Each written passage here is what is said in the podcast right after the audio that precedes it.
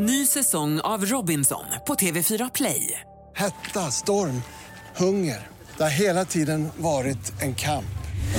Nu är det blod och tårar. Fan händer just nu. Det. är Detta är inte okej. Robinson 2024, nu fucking kör vi!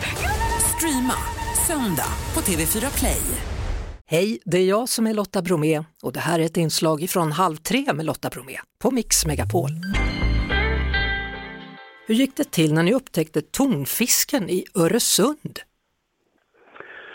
Eh, ja, det, sen några år så har vi ju faktiskt märkt de här fiskarna, framförallt i Skagerrak men, eh, men de sista åren också i Öresund. Och det är ju eh, alltså det är ju det gamla normala som är tillbaks. Eh, så att det är ju egentligen inte unikt men, eh, men det, det var dåligt ställt med tonfisk i Atlanten under ett antal år. Och sen eh, i, eh, ja, runt 2015, 2016 så började vi få ordentligt med rabatt, eh, rapporter. Ja. Från Skagerrak var det då.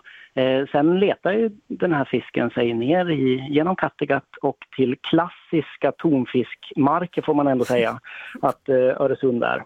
Alltså, jag hade ingen aning om det här faktiskt. Jag, jag har hållit på en del med sån här djuphavsfiske och har haft turen att få någon tonfisk då, då. men då har det varit liksom i Karibien och det här Betyder det här att man då ska kunna stå med spö i Öresund och få upp något? Ja, det är ju möjligt. Nu, nu är ju den här fisken fredad i, i våra vatten eh, sedan ett antal år och det är ju på grund av att det såg riktigt illa ut för upp till för 15 år sedan kan man säga. Mm. Eh, men eh, men eh, på eh, alltså 20, 30, 40-talet så var det, det var heta sportfiskevatten efter blåfenad tonfisk i Öresund. Det var det. Alltså hur, mycket, hur många handlar det om nu då? Vad har ni kunnat kartlägga? Ja, våra metoder är egentligen inte designade för att räkna fiskarna. Men eh, när, vi, när vi fångar och märker de här fiskarna så är det väldigt få som vi fångar igen. Och det betyder att, att de faktiskt är ganska många. Det rör sig om åtminstone tusentals fiskar, kanske till och med tiotusentals Mm. fiskar som rör sig då i, i Skagerrak, Kattegatt och Öresund eh, under de här eh, sommar höstmånaderna som det är frågan om. Men, Eh, men, Så vi, vi vet egentligen inte hur många de är, men, men det, är, det, det är fler än bara några stycken. Det men jag utgår att de kommer vara fortsatt fredade här eller? Eh, ja, än så länge är de det. Det pågår ett, ett, eh, ett rätt så storskaligt eh, kommersiellt fiske som bedöms som hållbart eh, i resten av Atlanten.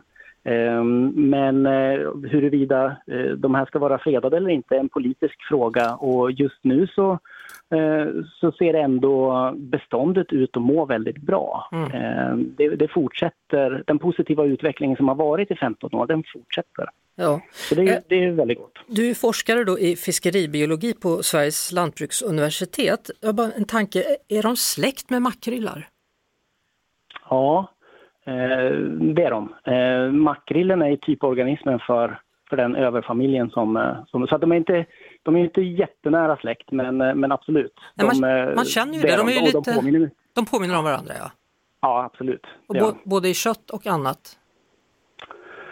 Eh, eh, ja, ja, jag skulle nog säga att, eh, eh, att de är ganska olika i, eh, i köttet. Mhm. Eh, det är ju ton, tonfiskarna överlag, eh, alltså eh, de, de, det är ju en väldigt blodig fisk. De är, några av dem eh, har, eh, och framförallt den blåfenade tonfisken är ju en Mm. varmblodig organism med ett väldigt rött och blodigt kött. Eh, Men det är, och det är också den anpassningen som gör att de klarar av att göra såna, eh, såna långa eh, flyttar som de gör och simma i så höga hastigheter och vara en sån där topppredator som, som de är. Det är ju inte många fiskar som kan, kan ha så hög hastighet under så lång tid. För de, får, de, de får svårt att omsätta mjölksyra. Jag känner att jag älskar dem. De får, vi Mm, rör inte härligt. dem, låt dem komma i mängder bara helt enkelt. Ja, mening, vi, vi tror ju att det här kommer fortsätta eh, så länge vi har en hållbar förvaltning eh, och det är det vi försöker hjälpa till att, att åstadkomma med det här. Det var det. Vi hörs såklart igen på Mix Megapol varje eftermiddag vid halv tre. Ett poddtips från Podplay. I podden Något Kaiko garanterar östgötarna Brutti och jag, Davva, dig en stor dos skratt. Där följer jag pladask för köttätandet igen. Man är lite som en jävla vampyr. Man har fått lite blodsmak och då måste man ha mer. Udda spaningar, fängslande anekdoter och en och annan arg rant. Jag måste ha mitt kaffe på morgonen för annars är jag ingen trevlig människa. Då är du ingen trevlig människa, punkt. Något Kaiko, hör du på Podplay. Därför är gardinerna.